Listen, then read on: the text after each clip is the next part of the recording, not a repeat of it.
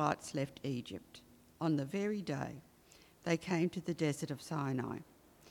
After they set out from Rephidim, they entered the desert of Sinai, and Israel camped there in the desert in front of the mountain. Then Moses went up to God, and the Lord called to him from the mountain and said, This is what you are to say to the house of Jacob, and what you are to tell the people of Israel. You yourselves have seen what I did to Egypt, and how I carried you on eagle's wings and brought you to myself. Now, if you obey me fully and keep my covenant, then out of all nations you will be my treasured possession. Although the whole earth is mine, you will be for me a kingdom of priests and a holy nation. These are the words you are to speak to the Israelites. So Moses went back and summoned the elders of the people and set before them all the words the Lord had commanded him to speak. The people all responded together, We will do everything the Lord has said. So Moses brought their answer back to the Lord. The Lord said to Moses, I'm going to come to you in a dense cloud, so that people will hear me speaking with you and will always put their trust in you. Then Moses told the Lord what the people had said. And the Lord said to Moses, Go to the people and consecrate them today and tomorrow. Make them wash their clothes and be ready by the third day, because on that day the Lord will come down on Mount Sinai in the sight of all the people. On the morning of the third day, there was thunder and lightning with a thick cloud over the mountain and a very loud trumpet blast. Everyone in the camp trembled. Then Moses led the people out of the camp to meet with God and they stood at the foot of the mountain. Mount Sinai was covered with smoke because the Lord descended on it in fire. The smoke billowed up from it like smoke from a furnace. The whole mountain trembled violently, and the sound of the trumpet grew louder and louder. Then Moses spoke, and the voice of God answered him. And then we'll go across to chapter 20, verses 1 to 19 the Ten Commandments. And God spoke all these words I am the Lord your God, who brought you out of Egypt, out of the land of slavery. You shall have no other gods before me. You shall not make for yourself an idol in the form of anything in heaven above, or on the earth beneath, or in the waters below. You shall not bow down to them or worship them. For I, the Lord your God, am a jealous God, punishing the children for the sin of the fathers to the third and fourth generation of those who hate me, but showing love to a thousand generations of those who love me and keep my commandments. You shall not misuse the name of the Lord your God, for the Lord will not hold anyone guiltless who misuses his name. Remember the Sabbath day by keeping it holy. Six days you shall labour and do all your work, but the seventh day is a Sabbath to the Lord your God. On it you should not do any work, neither you, nor your son or daughter, nor your manservant or maidservant, nor your animals, nor the alien within your gates. For in six days the Lord made the heavens and the earth, the sea, and the, all, all, that is, is, that is, is in them, but he rested on the seventh day. Therefore the Lord blessed the Sabbath day and made it holy. Honour your father and your mother so that you may live long in the land the Lord your God is giving you. You shall not murder, you shall not commit adultery, you shall not steal, you shall not give false testimony against your neighbour. You shall not covet your neighbour's house. You shall not covet your neighbour's wife or his manservant or maidservant, his ox or donkey, or anything that belongs to your neighbour. When the people saw the thunder and lightning and heard the trumpet, and saw the mountain in smoke, they trembled with fear. They stayed at a distance and said to Moses, Speak to us yourself, and we will listen, but do not have God speak to us, or we will die. And then we'll go across to chapter 24, verses 1 to 12. Then he said to Moses, Come up to the Lord, you and Aaron, Nadab and Abihu and seventy of the elders of Israel. You are to worship at a distance, but Moses alone is to approach the Lord. The others must not come near, and the people may not come up with him. When Moses went and told the people all the Lord's words and laws, they responded with one voice Everything the Lord has said, we will do. Moses then wrote down everything the Lord had said. He got up early the next morning and built an altar at the foot of the mountain and set up 12 stone pillars representing the 12 tribes of Israel. Then he sent young Israelite men, and they offered burnt offerings and sacrificed young bulls as fellowship offerings to the Lord. Moses took half of the blood and put it in bowls, and the other half he sprinkled on the altar. Then he took the book of the covenant and read it to the people. They responded, We will do everything the Lord has said, we will obey. Moses then took the blood, sprinkled it on the people, and said, This is the blood of the covenant that the Lord has made with you, in accordance with all these words. Moses and Aaron, Nadab and Abihu, and the seventy elders of Israel went up and saw the God of Israel. Under his feet was something like a pavement made of sapphire, clear as the sky itself. But God did not raise his hand against these leaders of the Israelites they saw God and they ate and drank. The Lord said to Moses, Come up to me on the mountain and stay here, and I will give you the tablets of stone with the law and commands I have written for their instruction.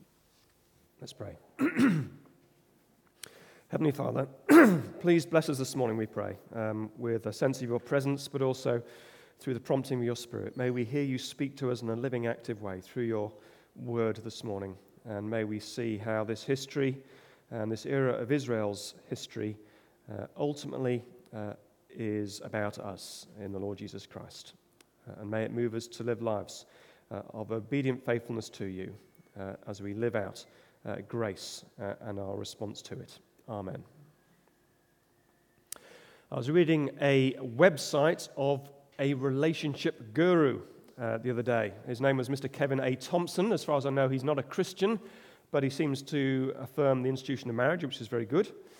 Uh, he points out that a marriage relationship carries many benefits and privileges uh, companionship, uh, intimacy, uh, hanky panky. He didn't use that term, but that's um, my take on it.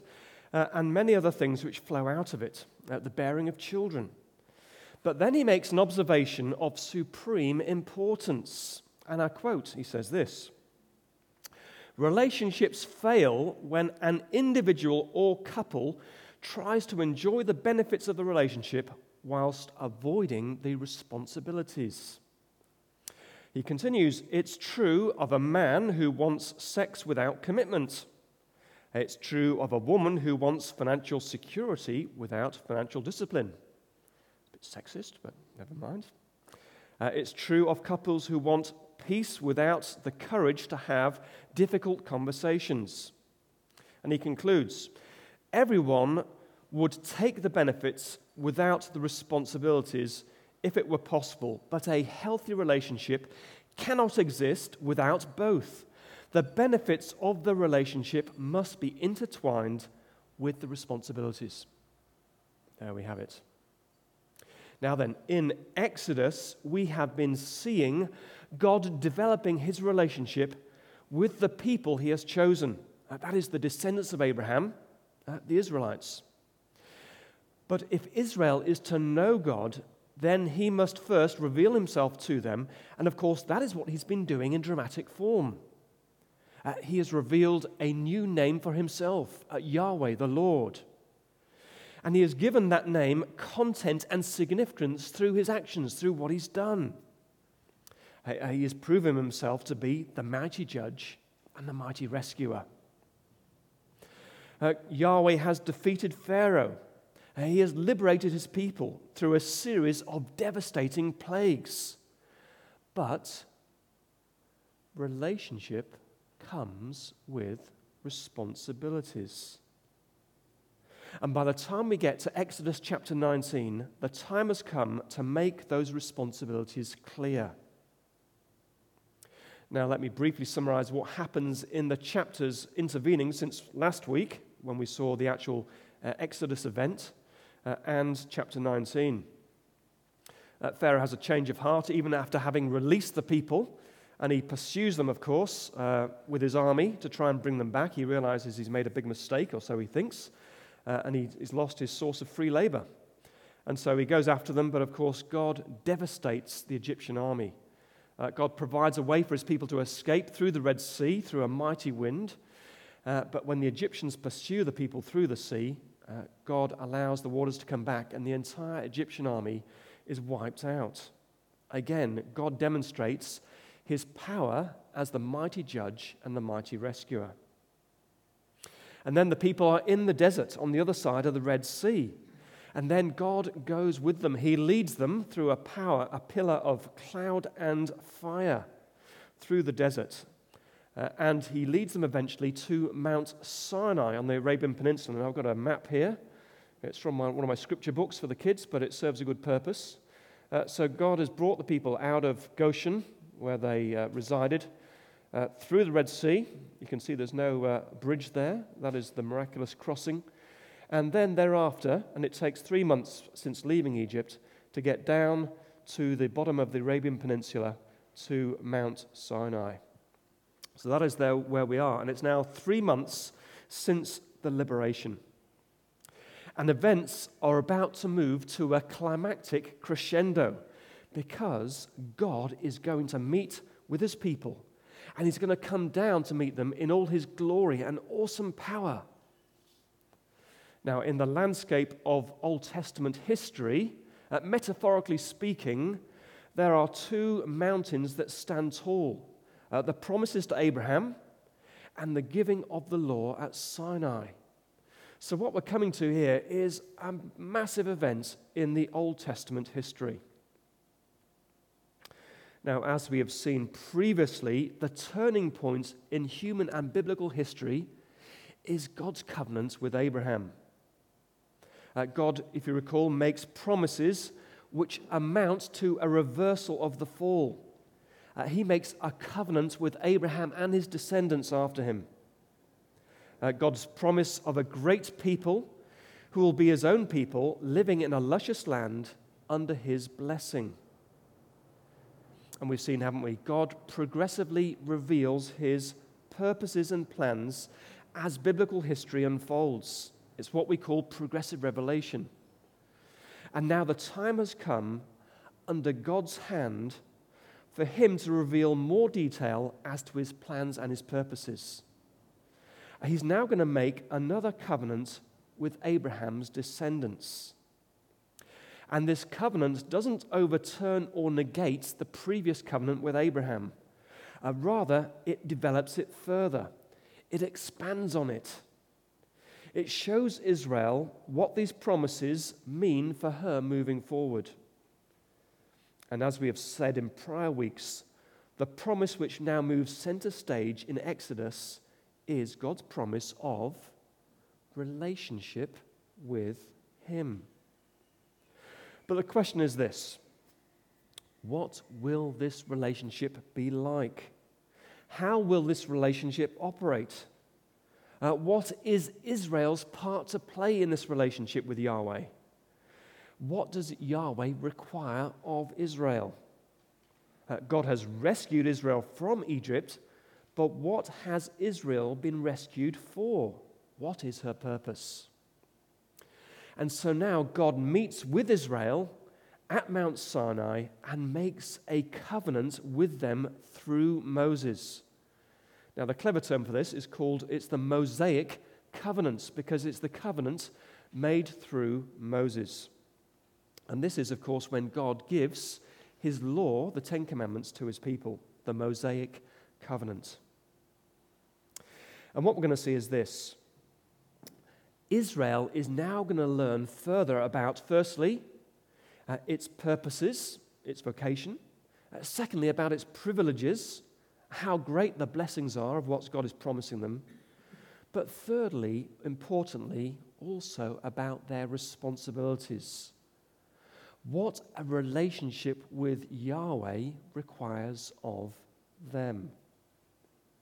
So uh, let's therefore dive into the detail of the narrative uh, and track through it and see and follow these dramatic events and see what happened. And we'll start with chapter 19, verse 3. Uh, then Moses went up to God, and the Lord called to him from the mountain and said, This is what you are to say to the house of Jacob, and what you are to tell the people of Israel. And what then follows is a historical rehearsal of what God has done for them uh, to bring them to this point. Uh, what God has formerly said He will do has now come to pass. It's what He has done. And at this point, God looks back and rehearses what He has done. Verse 4. Uh, you yourselves have seen what I did to Egypt, and how I carried you on eagle's wings and brought you to myself. Uh, do you see what he's talking about? Uh, the three events uh, you yourselves have seen what I did in Egypt. In other words, the dramatic liberation. And how I carried you on eagle's wings. In other words, the trek in the three months since then through the wilderness, where God has protected them and provided for them. And now, this third part of these dramatic events, where God has brought them to meet with Him uh, on Mount Sinai. But now, uh, what God has done transitions to what Israel must do and what they should be. Look at verse 5. Uh, now, if you obey me fully and keep my covenant, then out of all nations you will be my treasured possession. Although the whole world is mine, you will be for me a kingdom of priests and a holy nation. You see, relationship with God comes with responsibilities. Did you notice there is a conditional clause in the contract? He said, Now, if you obey me fully and keep my covenant, See, they're not free to live any way they please. And yet, this special relationship is special indeed. Out of all the nations of the world, they will be God's treasured possession. They will be a holy nation. Uh, we know, of course, what this term holiness means. It means being withdrawn from general use and made special for God. And that is what is going to be true of Israel. Uh, they are going to be, we're told, a kingdom of priests. Uh, like priests, they will be a people set apart for God's service. Like priests, they will have free access to God's presence. Uh, we're not, we don't have time to look at it in Exodus, but what uh, follows in the chapters after this is the God's instructions for the setting up of the tabernacle. It's like a portable temple, a tent temple. And this is the place where God's presence resides amongst his people. An incredible privilege for his people. And this is where God's people meet with him. And like priests, uh, they will act as God's representatives to the other nations. You see, it's only now that light is shed on that throwaway line in God's promises to Abraham. Way back in Genesis chapter 12, verse 3, God says this to Abraham And all the peoples on earth will be blessed through you. In some way, uh, not only will Abraham's descendants be blessed, but God will bless the nations of the world through them. And it's only now that we start to get a little bit more light on what that means. Uh, God's descend- Abraham's descendants will perform a priestly role of bringing other nations to God. And in, such, in so doing, they will be blessed. So that is what God says to Moses.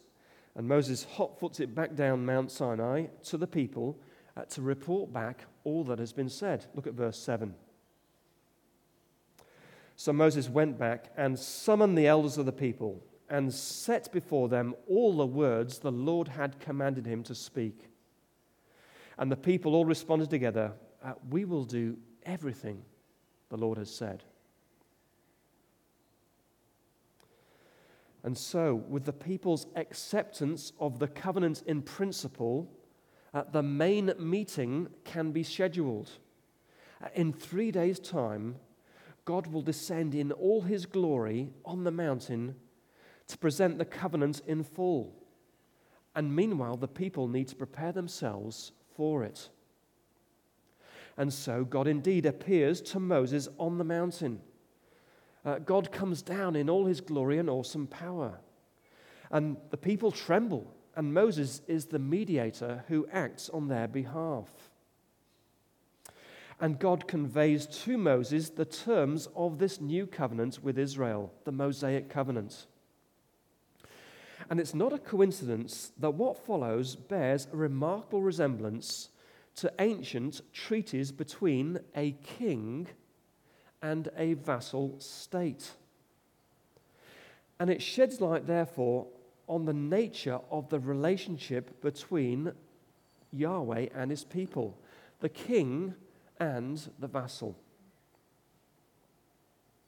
Now, then, uh, it's interesting uh, and helpful at this point to provide you a little bit of uh, archaeological and historical lesson on the Hittite Empire and the treaties the Hittite Empire made. Uh, at the height of their power, uh, in 1400 BC, the Hittites had a vast empire which stretched across most of Asia. And as a result, uh, many people groups fell under the Hittite rule. And it was therefore common practice and indeed essential uh, for the relationship between the Hittite ruler and these people groups uh, to be regulated. And this relationship was regulated by means of a treaty, a Hittite treaty. And much to the delight of archaeologists and historians since, uh, many of these treaties have survived through to this present day. And these Hittite treaties formed an important purpose. Uh, they defined the nature of the relationship between the Hittite king and the people under his rule. Uh, it defined the nature of the relationship and the responsibilities involved. You see, the vassal state, the people under the rule, uh, would pledge their allegiance to the Hittite ruler, and he in turn would protect them and ensure they lived in peace. Uh, archaeologists tell us that these Hittite treaties took a precise form of six fairly fixed components. And significantly, most of these components are present in the Mosaic covenant. And the point that's being made is this Israel is now in relationship with God, He is their king. Israel is what's called a theocracy, a nation state living under the rule of God. But with relationship comes responsibilities. And to preserve and protect that relationship, it is important that Israel understands her obligations. And that is what is now done in the Mosaic covenant. And it takes the form of a Hittite treaty. So let me briefly tell you uh, what a Hittite treaty looked like uh, and how the Mosaic covenant uh, dovetails with that.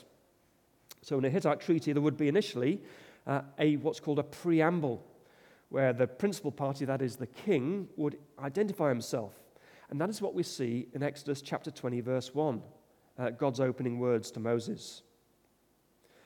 And God spoke all these words I am the Lord. Of course, that is Yahweh, your God. That's there, there it is. There's the preamble. Uh, the king identifies himself I am the Lord, Yahweh. Uh, the next aspect of a Hittite treaty uh, was a quick review of the preceding history of the relationship uh, which brought the parties to this point. And that is what God now does. Uh, chapter 20, verse 2, uh, God continues. So he is the Lord, Yahweh, your God, who brought you out of Egypt, out of the land of slavery. Uh, the next component in the Hittite treaty was details as to how the relationship was to continue thereafter. Uh, a call, of course, to mutual faithfulness to the conditions of the covenant. And it would then have specific stipulations and conditions.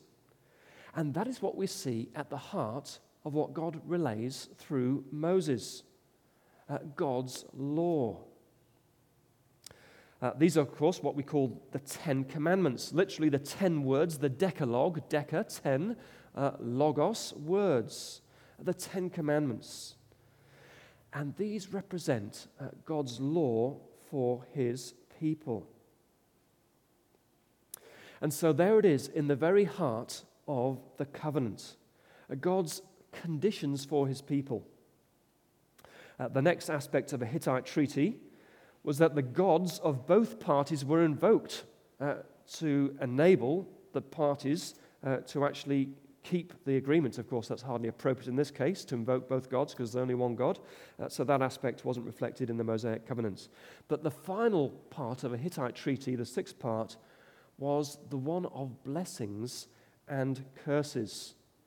Uh, blessings would be stated for obedience, but curses would also be invoked for disobedience.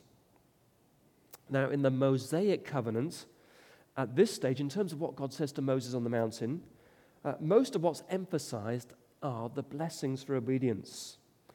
But as we look at the subsequent history of Israel, the curses for disobedience are also emphasized. Uh, a millennia later, after the God's meeting on Mount Sinai, the prophet Jeremiah would have these words for the Israelites of his day. Uh, Jeremiah chapter 11, verse 3. Uh, tell them that this is what the Lord, the God of Israel, says. Cursed is the man who does not obey the terms of this covenant, the terms I commanded your forefathers when I brought them out of Egypt, out of the iron smelting furnace. I said, Obey me and do everything I command you, and you will be my people, and I will be your God. So there it is. You see, uh, the Mosaic covenant takes the same form as one of these Hittite treaties. And what we then see in the events after that uh, is effectively uh, a ratification of this covenant.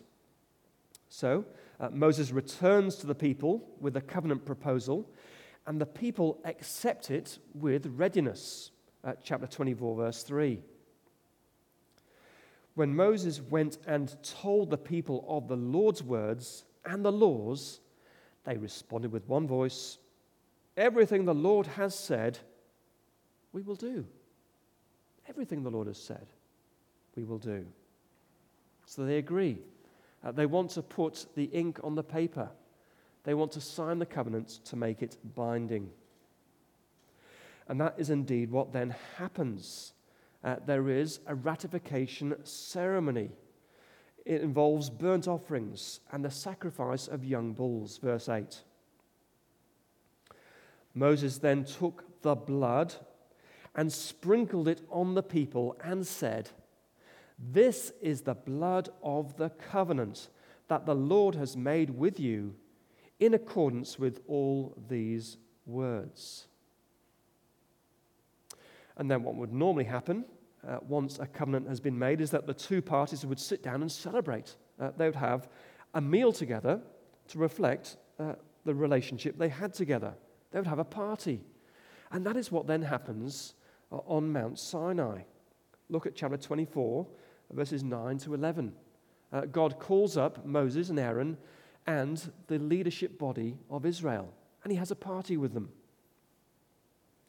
It says this Moses and Aaron and Nadab and Abihu and the 70 elders of Israel went up, and they saw the God of Israel.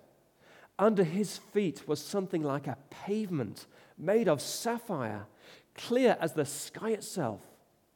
But God did not raise his hand against these leaders of the Israelites. They saw God and they ate and they drank. They had a party. They ate and they drank. So, uh, as we pull this together, uh, let's think now about the implications of the Mosaic covenant. We're going to think first about the implications for Israel uh, before we think about the implications for us today. And the first implication is this we must see law in the context of grace. You see, over the centuries that followed, misunderstandings concerning the purpose of God's law abounded. Uh, the proud human heart had a tendency to latch onto law as a means of self salvation. Over the centuries that followed, many Jews became so focused on the law that they lost sight of grace. And it led many down the path of proud, self righteous self salvation. And such, of course, was the heart of many Pharisees that Jesus encountered in his day. But if they were to have only looked back at the original context into which God's law was given, they would have seen that it was clearly not a means of salvation. The people had already been saved from Egypt, they were already in relationship with God. The, rather, the law provided the framework for people to respond to the salvation which God had won for them. The law was given in the context of grace that had already happened. You see, the law provided the means by which faith could express itself in obedience. Uh, the Lord showed what it looks like to live honoring God as the King. Uh, you'll be familiar with the fact that the Ten Commandments break down into two groups. Uh, the first four are all about the people's relationship with God, to honor Him, to love and worship only Him. And the last six of the Ten Commandments are all about people's relationship with other people, uh, not lying to other people, not stealing, not envying, etc. Uh, famously, Jesus would later boil down the Ten Commandments into two principles love for God and love for others. You see, a relationship with God does bring staggering privileges, uh, not least access into his presence, as was the case for Israelites through the tabernacle. But relationship with God brings also responsibilities to live out his law. But observing God's law is far more than just a responsibility to be kept. It is actually the path of flourishing. You see, God's law codifies the wisdom of God. God's law reflects the moral order that God has stitched into his creation. Uh, to disregard God's law is to damage self and society. Uh, God's law shows how things work best in life. And if Israel were to live out God's law, their society would flourish and it would reflect the character and the wisdom of God. And in this way, Israel would be a kingdom of priests living out God's law would give their society a shape and a character that would be alluringly attractive to other nations. Deuteronomy uh, chapter 4, verse 6 says this Observe them carefully, that is the, the law, God's words, for this will show your wisdom and understanding to the nations, who will hear about all these decrees and say, Surely this great nation is a wise and understanding people. To live out God's law will cause other people to go, hey, that's different. There's incredible wisdom there. And they will be drawn to it. So you see, the purpose of Israel was to show the world how God uh, calls people to live under his rule as the one true king. And in so doing, they were to draw others to live under that rule. So that was the implications of the Mosaic covenant for Israel. What about the implications then for us today?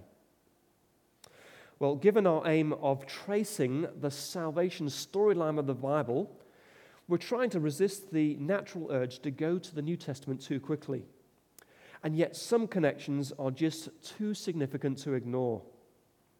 In Exodus chapter 19, uh, God reveals the purpose and the privileges of Israel. And yet, we find the New Testament applying this very passage to you and me if we trust in Christ. It's all about the church. 1 Peter 2, verse 9. But you are a chosen people, a royal priesthood, a holy nation, a people belonging to God, that you may declare the praises of him who called you out of darkness into his wonderful light. Although the whole earth is God's, those trusting in Christ are God's special people, his treasured possession. If we're trusting in Christ, we are a royal priesthood. We are set apart for God's service. We mediate God's presence to the world. And relationship with God comes with responsibilities. We are called to live out the law of love for God and for others. And as we do, our lives will flourish, for it is the best way to live. And as we do, our lives will also shine. But we must also remember that God's law of love is given in the context of grace. It's our opportunity to respond in faithful obedience to God's rescue of us. And sadly, many people today focus on the law and lose sight of grace. Uh, the view, of course, is often expressed that a Christian is merely someone who keeps, or at least tries to keep, the Ten Commandments. And nothing could be further from the truth. So, in conclusion, the question at this point in the Bible's unfolding storyline is this How will Israel go? Uh, will they honor the terms of the Mosaic covenant? Or will they break it? Uh, will they keep God's law? Or will they run roughshod over it? It seems that Israel has little understanding of her own sinfulness and the seriousness of disobeying God. Uh, even during the three months' journey to Sinai, the people have refused to trust God and instead they have grumbled and complained. Yet, when offered the terms of the covenant, they have accepted it with a rash hastiness. Uh, they respond, of course, with one voice everything the Lord has said, we will do. It is a perilous thing to break the law of God, for breach leads to judgment. And as we will see next week, no sooner has the dust from the chiseled tablet settled when we come to the incident of the golden calf. Let me pray.